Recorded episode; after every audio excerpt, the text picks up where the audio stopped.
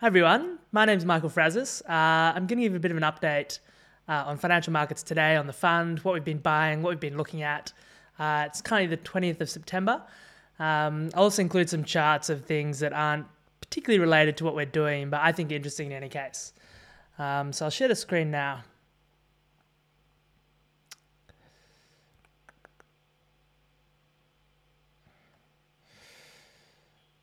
Okay, so this is us. We're now sitting at 29% um, annualized net performance since inception, just under 20% outperformance versus the local index. Uh, the reason we focus on that is that is where most Australian share capital is invested. Um, so I think one of the things I think Aussies would do better if they did more of was invest less in uh, the ASX 200 and more in the fastest growing, most loved tech businesses um, that we like and that, that are doing so much to kind of push our society forward. Um, we're sitting at just shy of 100 mil. We crossed it briefly uh, last week. Um, the median market cap is actually over 20 billion now. It's kind of three statistics that we measure across the portfolio. And I think these are kind of interesting because we always get asked about market timing and how, how, how we're positioned and how things kind of look. So the organic growth rate is tracking at 130%. That's weighted according to the size of each position. So that's roughly like if you considered our our portfolio as, as one company um, would have 50 divisions, all of them on average growing 130% year on year based on their latest results. Some of them are actually a lot faster. For example, we, we include we exclude things like Moderna and companies that have immense revenues this year that had nothing last year. If we included those, the the percentage change would be too ridiculous.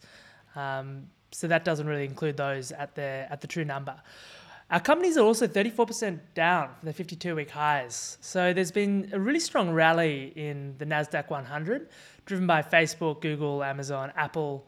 Um, it's really funny, like, the reason people often ask if we invest in those companies, and I always say that I think you should invest in the NASDAQ 100. I think that's better than picking any of them. And a good example of that is I don't think anyone would have picked Facebook as being such a strong performer. But the advantage of investing in an index like that is you, you get all of them and they all pay off at different times. Uh, and the growth rate is pretty good. I mean, it's nothing like 130%. Um, and we have very little overlap with the NASDAQ. So we're definitely an adjunct, useful adjunct to that. Um, but it's a strong index. Um, but the reason I mentioned it was that is kind of a relatively close to highs, whereas the small to mid cap growth companies that we invest in are still down like a third from where they were in February. And that number is kind of a good indication, as good indication you'll get as any, of kind of how hot the market is. You know, so if, if companies are on average in a sector down 50%, you know there's been a big sell off. Um, similarly, if everything's right at its 52 week high, you know the market's running pretty hot.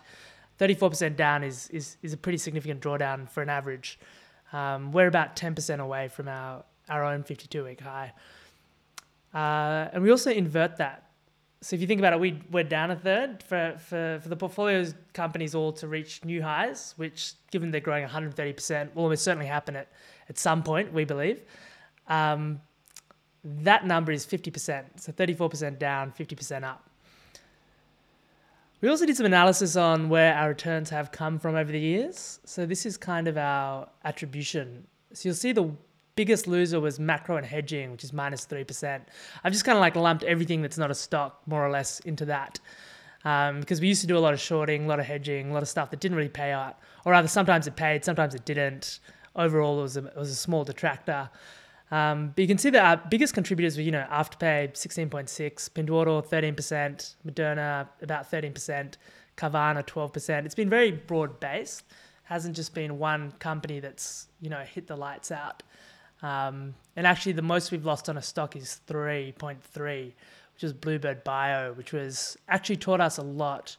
That was a company that was the leader in in in genetic engineering, um, and had all this promise, but then really underdelivered in a couple ways. Firstly, there were safety issues. Secondly, they couldn't figure out how to get people to pay. So the idea was, okay, we'll charge a million dollars, you know, that kind of ballpark for a treatment, uh, but to make it more palatable, you can spread it over five years and you only have to pay if it works. The problem was it's the sticker shock was still too high. Um, insurance companies didn't want to pay it. Um, and also, it was also terrible news for the stock because investors were like, wait, so you're actually pushing out the revenues by five years that we thought were coming in like one or two years' time. Um, so that caused a huge derating. And then, you know, recent safety issues have caused, you know, yet another derating. And it really highlights how difficult genetic engineering is um, and how powerful those tools are, like mRNA, RNAi, that don't actually mess with the genome. You know, it's much harder to get off-target effects, much harder to cause cancer, things like that. Um, and that's been an issue with all kinds of genetic engineering for 20 years. And that's whether it's zinc fingers, viruses, uh, CRISPR, they all have these same problems. They're, they're pretty dangerous stuff. You're messing with people's genomes. Um, I thought I mentioned we've done a lot of work in the life sciences. So basically, we ran the numbers on how much we put into IPOs and pre IPOs. So roughly, um, for every dollar that's invested us, you know, a year and a half ago, say, 75 cents of that went directly into commercialization of research. By that I mean we gave it to companies, um, or rather participated in capital raises and IPOs and such. Um, I, I, draw that distinction because it's different if you have two funds trading with each other. Like let's say we buy some Afterpay shares or Moderna shares off another fund and then sell them back to the market. You know, that those trades are basically zero sum. Um, the markets aren't zero sum in total, obviously, because there's all this value um, and so many new companies have been funded. This is this is one of those interactions with like the real world where the money actually goes into the company and is spent. Uh, so through a period of pretty significant performance, we've managed to uh, use that capital in such a way that that the majority of it, certainly a lot more than half of it, went into companies commercializing medical research and that's our goal. So hopefully, over two or three years, actually more than 100% of every dollar that's that's invested with us goes towards commercialization. That's like a key goal for us. It kind of, you know, we find it interesting. It's exciting. Um, it gives us a pretty important reason for doing what we're doing as well. As part of that, we also funded a PhD fellowship. So I'll write a blog post about this because it's really interesting. But basically, it's uh, being run by Professor Stephen Tisch at St. Vincent's Hospital. And there's like a rare disease um, called dystonia, which affects professional musicians, you know, potential like professional typewriters, calligraphers, golfers on their parts. And basically, the nerves, it's like the rep- repetitive movement creates like a knot of nerves. Um, and people just can't play that note, or they can't hold that pen, or they can't make that putt, which is pretty, um, pretty awful if you've been, you know, rehearsing for 30 years and all of a sudden you can't play piano it's also one of those things where there's basically um, there's no commercial. It's hard to see a commercial angle. It's not really something that's going to make a lot of money. It's a tiny market. It's still going to require a lot of research. Things aren't easy to treat because there's less people that have them. Um, if anything, they're harder because it's harder to recruit patients for trials. And and there's certainly significantly less funding. So when we when we do things um, that are more philanthropic, I think that's kind of thing you want to do you know those things that don't really have a commercial angle. This this is our own money. This isn't from the fund, obviously, and we definitely want to do more of that in the future. And firstly, it's interesting. It's the right thing to do. Or secondly, it's the right thing to do. But thirdly, it kind of like gives us a good reason to speak to people. It's it's one thing to call up, you know, an, an academic expert just ask for their advice on something. It's another thing if you're actually contributing to things that they that, that are most meaningful to them and helping them with their research. That's how you can form much deeper, um, richer relationships. And we're going to do a lot more of that um, if we're lucky to continue the success that we've had in the past. Um, there's a couple of generic slides we have. So we obviously invest in companies with true customer love and explosive growth. I think every kind of month that goes by, there's more evidence of how powerful that framework is, whether you're looking at a cryptocurrency or comparing two stocks or comparing, you know, two industries. Um, and we're up to 10 companies that have done five times or more. And hopefully we'll be able to fill out that chart and get to 15 times. I thought I'd share something I just find amusing. So obviously about a year ago it became, I mean, this, this had been building for a long time, this ESG angle. Uh, we have our own take on ESG. Like I just talked about, you know, the work that we do in, in funding PhD fellowship and more importantly, actually just putting money into, into very risky early stage companies, doing so profitably, generating a good return, but making sure basically like the majority of our money goes into those kinds of things, into those companies where they can spend it on research. Um, but it's still amusing when you see things like over the last year, coal prices have gone up more than three times, caught the entire professional community offside. Um, this is like a longer chart, longer term chart. You can see there's huge volatility in this thing. And, you know, my views on this are, this are mixed. Obviously, you know, we invest. One of our big thematics is renewable energy, and we we invest heavily in that.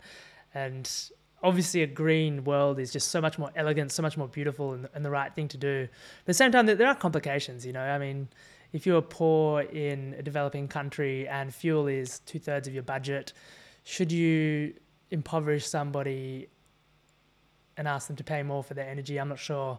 I think there's complications, but in this case, I just thought it was amusing that professional um, investors just leapt into ESG and then missed one of these these huge return opportunities. Now we don't invest in coal um, and won't, but it's just there for interest. Uh, iron ore had a pretty big sharp upward rise and fall. There is there is one relevance, and that's the effect on currency. So for us, we're basically hedged, which is annoying at times. I mean, this is a 15-year chart, so you can see from 2009 2010. I guess the, the Aussie dollar peaked around 2011 in, at a dollar ten. There are a lot of funds that built their track records from, say, just after the financial crisis to today.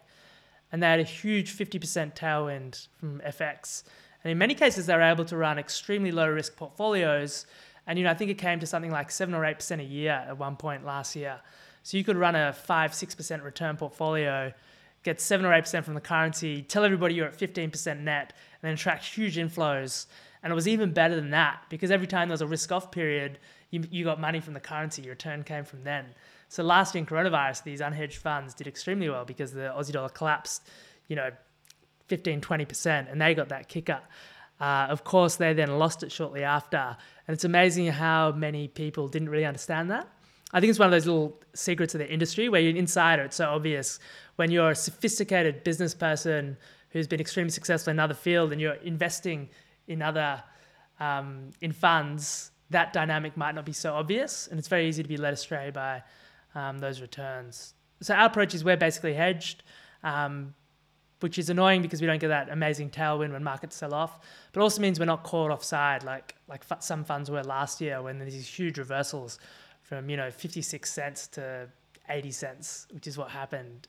Um, but it does mean we, we, we do pay some attention to what's going on in commodity prices and the Aussie dollar. And actually, the real driver is commodity prices are a driver, but the real driver is usually the Aussie dollar and the US, sorry, Australian two year interest rates and US two year interest rates to first approximation.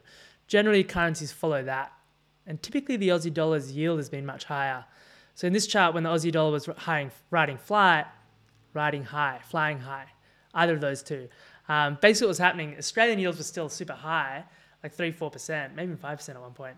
Um, but in the aftermath of the GFC, uh, in the US and the UK, interest rates were basically zero, which meant the Aussie dollar had this huge tailwind. And that was kind of um, a great example of how interest rates can be such key drivers because there was that carry, carry trade. Um, but obviously, as Australia's kind of run into its own difficulties, particularly in coronavirus, um, and our interest rates got slashed effectively to zero, um, or close enough to, that then caused a huge drop in the Aussie dollar. That interest, interest rate differential didn't exist. There was no reason to stay in the trade. Um, yeah, again, these are things that aren't super relevant. I, I mean, they are, they are relevant to the fund's performance, but I'm just kind of introducing them as things of interest that we're looking at. What's that about Opendoor? So Opendoor is something I've been watching for a while. There was a really interesting value point. It kind of sold off a lot. Basically, Opendoor, there's kind of three industries that were really resistant to e-commerce, and that was cars, and obviously we did uh, just under about ten times, I think, in Carvana, which which basically moved, you know, um, was in the early stages still of moving auto dealerships from from offline to online. Um, it's luxury fashion, so we did pretty well out of Farfetch and much better out of Cettire, who just started to crack that online luxury fashion like that high end luxury. Um, the other industry that's been extremely resilient is real estate. Um, where very high commissions are paid. It's still not really a kind of internet business. So there's a couple of companies working on that. Opendoor is one, which is which is the largest. Basically, they'll give you a guaranteed price minus seven percent. So they'll estimate the value of your your your home based on where it is, its size, all that kind of thing. Um, it's obviously an algorithmic thing that can get better and better and better, and they can use all kinds of transaction data in the suburb for similar houses and also for that particular house if it's been traded a number of times to get a rough idea of, of quality. Um, and then that 7% margin is, is, is what they'll capture. When you think about what agents take, particularly in the US, we have a buyer's and a seller's agent. That's usually quite significant. Um, and then the fact that you don't have to go through the whole process, they'll just give you an offer uh, and you get the cash super quickly and it's just done. It's just easier. Um, it's growing super super fast. So 59% bigger um, over the last three months. So quarterly growth of 59%, which is strong. It's going to be a long time before this kind of model makes makes any kind of revenue. Look, we're, we're, I was originally quite skeptical about this model because it means you're always going to have a large inventory of, of homes. And so when the market turns, you're always going to be holding the bag. Um, so you just have to make sure that 7% or whatever the price differential is enough. Um, but it has been kind of tested now. You know, it's not as new as it used to be. And coronavirus was probably a pretty good test of that. And you can also see on the left hand side, actually, these charts. Um, I'll put this on the podcast. People who are listening but not watching won't be able to see. But you can see it's gone from something like four times sales, four and a half times sales, down to one point low ones, 1.2 times sales. So a huge contraction in in in effective multiple that you're paying for it. And then analyst estimates have been dramatically revised upwards as well. It's got accelerating accelerating fundamentals, uh, a multiple that's dropped by three quarters, and that makes a really interesting entry point, a really interesting value entry point. Um, so this is one of our, our new companies. Upstart's another one we looked at. I mean, we've been aware of this company for a while. It's it's something that kind of caught Twitter, the financial Twitter's imagination. So people always tweeting at us, telling us we should look. Uh, we did eventually look, or we, we did look, and the latest results were just outstanding. You know, it was something like, um, I guess it was 10 times year on year. Quarterly was much less, but extremely strong. Basically, they can use their AI. It's a lending platform, capital light, but they can give loans extremely quickly with much lower loss rates, um, much higher satisfaction, and, and generally lower interest rates as well. And so this is it's this is basically how lending should be done. It should be done fast, automatically. People's credit rating should matter, but it should be one input. Um, we really like it. I think there's huge growth in all markets for this kind of lending. I mean, lending's hard because it's very easy to grow a lending book because all you need to do is effectively give out money. There's plenty of people who will take it. But, you know, in Australia, for example, there's Judo Bank, which is doing really well with business loans. So the traditional banks probably got a bit too conservative and extremely bureaucratic um, around small and medium-sized businesses getting loans. When really, if you, if, if you can if you get a loan, a small loan, pay it, and can pay it back, there's no real reason not to extend a little bit more credit. Um, Upstart's probably one of the the more advanced lending businesses uh, when it comes to the use of artificial intelligence and the modern tools of the internet to you know grow a book. So it's growing super fast. You can see here on the bottom right, if it maintains, you know, a 50% growth rate and its current multiple will get something like four and a half, five times return over five years. Um, in reality, it's growing at much faster than that and could actually average higher, uh, which would put you in the kind of six, seven, eight times range uh, for a five-year return multiple. I mean, five years is a long time, but it's also not not that long as well. Um, I thought I'd pause there We've got 77 participants. Are there any questions from anyone? What are your thoughts on OneView Healthcare's half year result? We're actually not in this currently, so I can't give you a, um, a firm answer on that. I think, interestingly, digital health has gone absolutely smacked lately. So you see Teladoc has more than halved. Um, in Australia, what is that company called? Doctor Care Anywhere, posting triple digit returns, huge net cash has dropped from, you know, $1.50, $1.60 down to 80 cents. For some reason, of all the coronavirus trades that have reser- reversed, it seems like digital health has been one of the hardest hit. Um, so the next step for that will be interesting. They're all kind of posting pretty good growth numbers still as in their quarterly growth is high. So there could actually be an opportunity there. I mean, we own one of them. We basically sold out of Teladoc because they because it was a poorly digested um, acquisition of Livongo. Livongo slowed down. It's not clear where the value sits. You know, is is that digital health player? They're basically just going to be connecting doctors, and then like where, where is the value going to sit in that chain?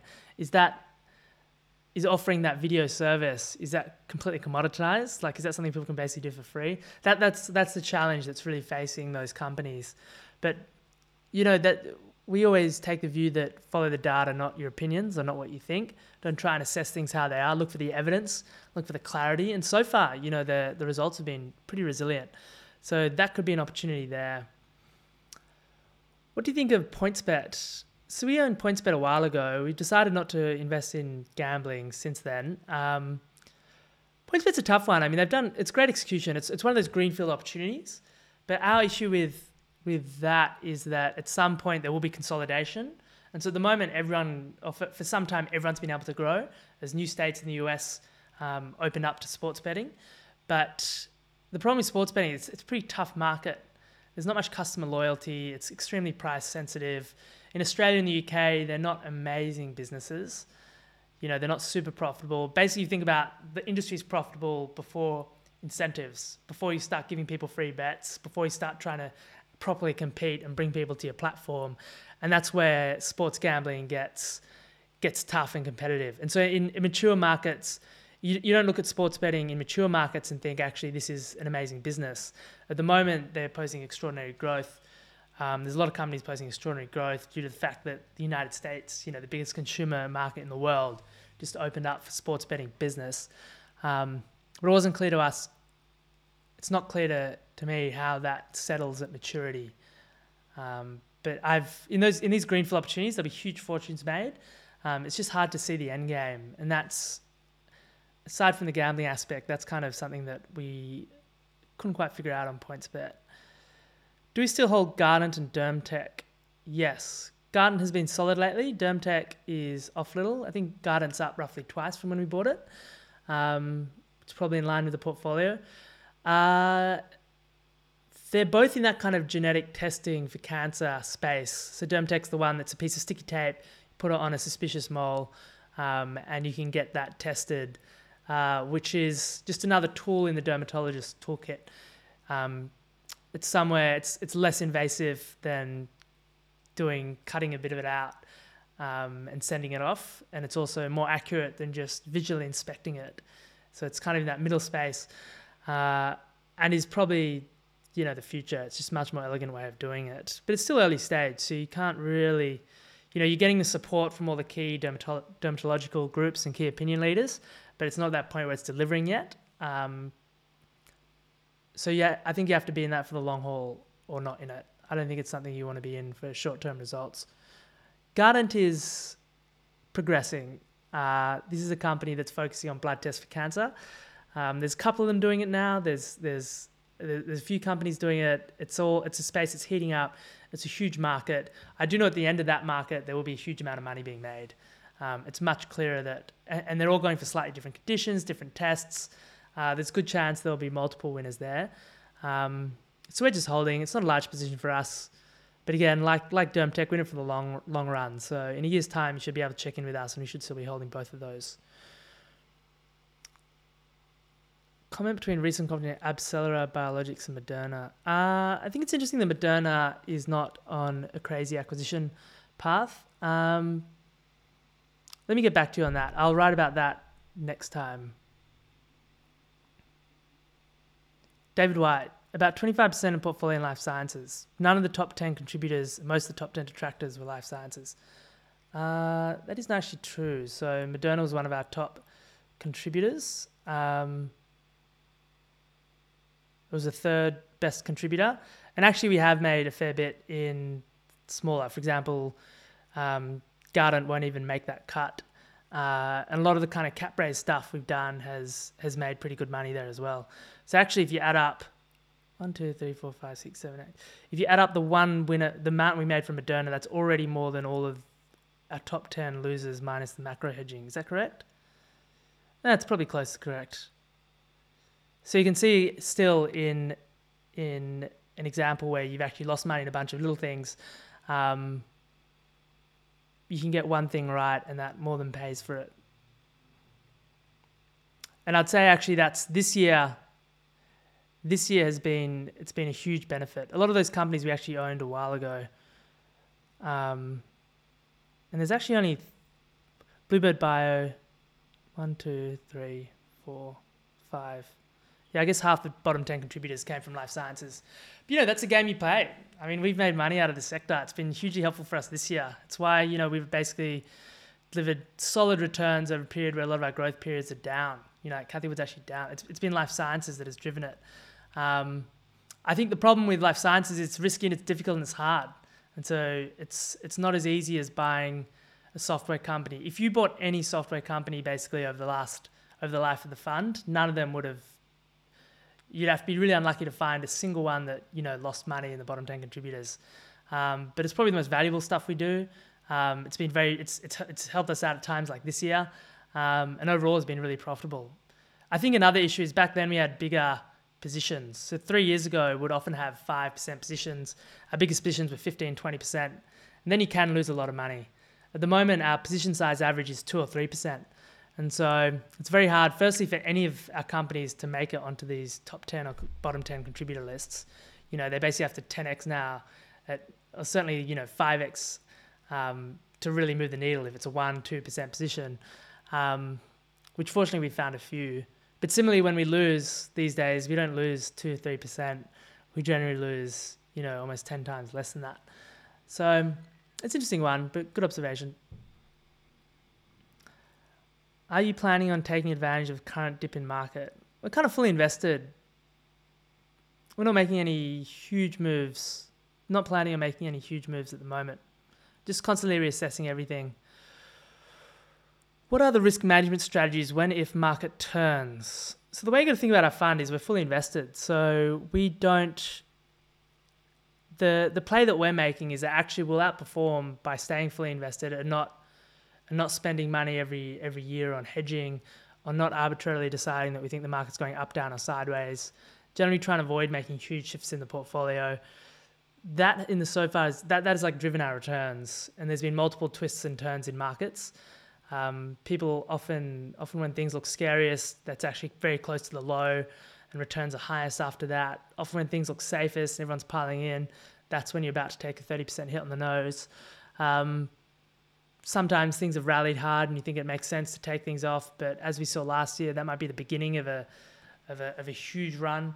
Um, it's not it's not easy to do that stuff. You have to kind of make your decision how you want to do it. You can play it super safe and you say, actually, I'm going to mostly sit in cash maybe a little bit of stock. You can say, okay, I'm going to buy a lot of stock, but I'm going to hedge. But then they're often the worst strategies because you, you, can still get things wrong. And hedging is because everybody wants to do it, it's massively overpriced. Um, and then because you're always hedging, you never get those really strong years that kind of make up for, for periods of flatness and weakness.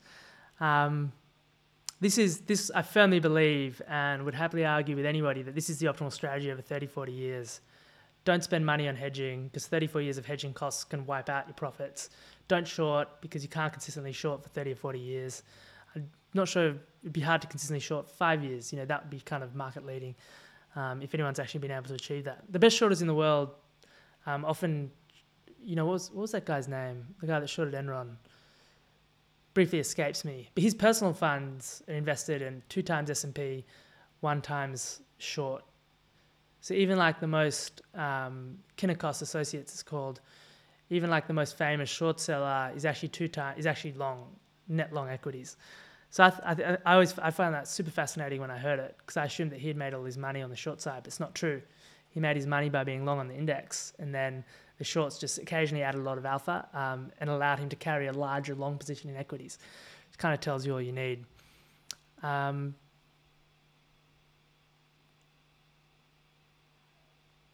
There's a question about customer love and life sciences. Uh, I think you need to come to. I think you still need that customer love. It's just kind of the doctors. The DermTech example is one. You have to win the hearts and minds of the dermatologists that are making the decision. You can, you can use the same framework. Barry how's the recent move back into China tech progressed? Well, most of it we bought pretty much at the lows. So for example, Pinduoduo we bought at 78, 90. It's now like 100. Um, the two brokers that we bought, they haven't performed. They're kind of pretty still pretty close to the lows. Um, went up. Uh, another one's still off a bit. Yeah, has, I wouldn't say it's paid off yet, but all up, we've probably we're, we're definitely up on those additional purchases. and the portfolio's held up because life sciences and things like that have have worked. But again, on the life sciences points, we have, probably have 11 life sciences companies, and and so the average position size, if you think Moderna is one of the largest one as well, if you take that out, position size there is really small. Um, but but as a group, they've they've been super helpful. Hmm. Active port IPO. I haven't looked at that one, unfortunately. I'm actually wrap up there. Are there any more questions? Oh, there's a whole nother set of them. What do you think of developer tools, ecosystem, DevOps? Yeah, they're great, great businesses. MongoDB was a really good software um, play for us. It's like a database that's really good. Um, they're amazing businesses. I'd say like it's pretty hard to find good opportunities in the listed markets though. The VCs are getting to them early, catching a few years of growth, listing them at crazy multiples. Now everybody's really well aware of how valuable these things are. Um, they get really full prices, and honestly, you know, you're going to get two, three times probably if you hold them for five years. Um, but they're not. What you want to do is get them at like six times sales, not at like 26 times sales. So it's hard. They're the best businesses. They're mostly fully valued. What is an odds stores that looks good at the moment? Camplify and Cettire are two favorites at the moment. They both seem to be going pretty well. Um, Cettire is pretty big. It's like over 5% now. I think it's up.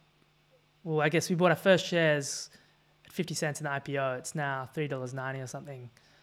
Um, Camplify has gone from $1.40 to, say, 270 just under a 2x, um, if I'm correct. But I actually think I, th- I think Camplify is interesting because it's a fast growing platform for RVs, but it's also a recovery play. It's so hard to find a good recovery play that's also got amazing secular growth that ticks all our boxes. Camplify does. Um, I wish we had a bigger position. We're actually we're in the process of buying more of that. Any thoughts on Megaport? Uh, every time I look at it, it seems good, but I, for whatever reason, don't have a position in it. Um, it's it's complicated, complicated company actually. Took a while to even figure out took me a while to figure out what exactly they do. Cloud in general, cloud is amazing. Again, some of the best, many of the best businesses in the world are cloud businesses. Um, we made some money in that, but we, we, we weirdly didn't own much software, which is good and bad. It's good because most of the high returning tech funds have got most of their performance from software. Um, the big the the one that we probably made most out of is Xero because it was local and we're aware of it a few years ago. Um, but it's hard to find a it's hard to find a good fast growing cloud company that's not trading at 40 or 50 times you know if they're at 10 times yeah that'd be our biggest positions I mean, looking at other cloud infrastructure companies like Snowflake, Confluent, yeah, Snowflake's super interesting because it's one of those 100x sales ones. And I just want to see it play out. Like, we don't have a position, just want to see what happens. Um, my guess is it kind of goes sideways and then eventually makes money after two or three years of sideways action as as the multiple compressors. Um, but again, like no question about the quality of the business. It's one of the highest. Do you see China positions as trading or long term holds? Uh, long term. I mean, we actually don't have the biggest positions we had were in in Asian brokers. Uh, and they're not just China stocks. You know, they're roughly 50% say in China, the rest in, I guess, Chinese diaspora countries like Singapore. Um, they're still growing at prodigious rates. It's not a trading thing. I think I talked a bit about it because we had something. I think we had something to say, and I think everyone was being very negative. And it was also one of those. If there's something big happening in markets, I feel like it's interesting to put pen to paper, write some thoughts out, and say what you what you're thinking. Um, and if you see a, an opportunity, take that opportunity obviously as well. That's kind of why we wrote about it a couple times. Um, but it's the same thing. These are fast growing companies to give you an example, you know, we bought Pinduoduo at 23 bucks. We increased all the way down to 18, 19. Pretty sure we're, we're, we're buying it like very close to the lows, if not at the lows, you know, three years ago. And then it went all the way up to 200, then down to 80 bucks, and then, then up to 100.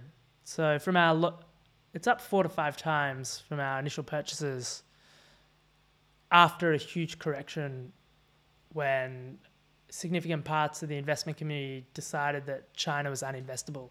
So just keep that in mind. You know, all it took was a few short years. When was it? 2019. It's 2021 still. I think we bought would have bought kind of early 2019. Um, it's 2021 now, maybe two and a half years later, and you've made four or five times when literally everything political, macroeconomic thing could go wrong. and so you can make money using our thing. You have to be long term. It's not a short term trade. Um, having made the decision to invest long term, we're certainly it take a lot to then go. Actually, this is a short term position. We're going to flick it. You know, the numbers still good, still growing, still hitting everything we want to see. But because of the new cycle, because some other industries got hit, because there's regulatory tension, which we've kind of described in the past, most is mostly kind of productive for society, I'd say, um, for Chinese society. You don't you don't want to change course just because stuff like that happens. You know, I know. I, th- I think we lost. Yeah. I know there's very strong opinions on that, and I guess it's also front of mind because because of all that kind of geopolitical tension. Obviously, Australia just um, looks like we'll be getting nuclear submarines uh, and cancelling that big French contract. Um, all kinds of reasons not to buy companies. But then there, I still think the companies are, are supreme. Um, and again, it's really, you know, our biggest position there is in the brokers, which are Hong Kong listed as well. And, and don't just get their revenues from China. At some point, I can almost guarantee, I, can, I can't guarantee you, I can almost guarantee you, or say there's a very good chance that sentiment will, at some point in the next five years, as icy cold as it now, be red hot and people be climbing to get into these super fast growing tech companies um, in a population that's extremely tech enabled and tech forward. And you'll get a similar swing up. And then everyone will be like, I'm a China expert and I'm buying Alibaba, I'm going to hold it. So this is like my number one stock for the next 20 years, like they were literally a year ago. Um, and then that's probably again, that's when you should be worried. So it's a bit different. Anyway, that's how we're looking at it would eyewear replace mobiles? Uh, I'm trying to think if I've got anything interesting or novel to say on the topic. It's hard to see, isn't it? It's hard to see. What were the issues last time? Google Glass was a bit uncool. Also, people didn't like the idea that they're constantly being filmed. Uh, it'd be interesting to know if today, when so many things are filmed all the time, everyone's got their camera out taking photos of things, um, if that's changed, if people are more open to treating. I think it would always be in the back of your head if you're like just meeting someone, shaking their hand, and they've got some kind of glassware that you know is could well be recording them. Um, hmm. Phones are pretty good, pretty convenient. They're just in your hand, big screens. You can get it out, take a photo, put it away. Seems pretty convenient. Uh, let me have a think and see if there's anything interesting I can think of. Any thoughts on the recent Canva valuation? Actually, Canva's an interesting, interesting point. It's relevant for us because it's a company that stayed private. So obviously, if we had any chance to invest in that in the listed markets, we would have. It's every single one of our of our things like true customer love, explosive growth, doing something cool and exciting. Um, if you think about the comparison to Afterpay, so Afterpay kind of made a ton of retail investors money. Canva did not. Canva kind of made a bunch of VCs a lot of money, and obviously a lot of the VCs investors and investors are uh, institutions and endowments and super funds. So it's not all bad, but it, they certainly didn't it didn't give an opportunity for that for that huge retail um, cash bonanza, which is a shame. We find that we get asked a lot if that's going to happen more often, and there's no doubt that did happen for a while. So Airbnb, Uber, Canva, these are companies we would have absolutely invested in much much earlier than than when they're listed. Or in Canva's case, hasn't list, listed, and it wouldn't have just been us. You know, typically it's the the institutions, the hedge funds, are net short these things, or, or certainly have short positions in these companies. Retail investors love this, love the story, love the company, and buy them, make a ton of money. I think it's a shame that um, shame that it stayed private. Uh, but you know, triple digit growth in a widely loved company. They, they, if they maintain that for any period of time, the valuation will be extremely justified. Um, and full respect to them for for committing to donate such a huge chunk of their shares uh, to charitable foundation. So they'll be able to do a huge amount of good there. And the Australian ecosystem is really picking up, isn't it? You know, it used to be kind of Blackbird, Square Peg, small number of VC funds, uh, maybe a handful of effectively state-backed funds that would might do by life sciences.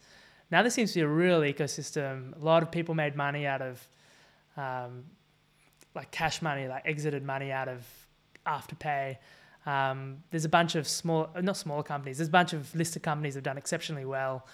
Uh, it really seems like there's a ton of ton of opportunity and, and a lot of capital and there's like this pull factor you know the more money there is the easier it is for people to, to set up companies Um, there's definitely, and I think it's the best thing about Silicon Valley is how much money there is just sloshing around, how easy it is for people to get started.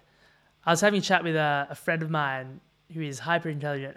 but we're kind of like, we really graduated this awful moment where we're kind of like the back end. Like when we were at university, the cool thing was to go into finance. Um, but probably it was only two or three years later that that all started really changing. Um, yeah, that would have been. Uh, I think I'm sure all the smart kids today uh, are very tech focused um, rather than financially focused. Uh, is there anything else? Thoughts on creator economy, Fiverr, Upwork? Yeah, pretty pretty positive. Fiverr we've looked at and it just sold off. Um, Fiverr is on our kind of buy list. If you think about the kind of five to ten stocks we're thinking of buying, Fiverr is on there. Um, just haven't made a call to pull the trigger on that yet. I'm going for time, 41 minutes. Um, if there's no more questions, I might wrap up there. Uh, thanks for listening in. Hopefully that was helpful. I tried to answer everything. Um, if you want more information about us, feel free to reach out to me directly, michael at fraziscapitalpartners.com. Um, and obviously, we'll try and do these at least semi regularly. So if you send through any questions, that's always much appreciated. It's much more interesting, I think, for everybody. Uh, it keeps me thinking as well because I have to answer these questions. Um, so thanks again and hope you enjoyed the rest of your day.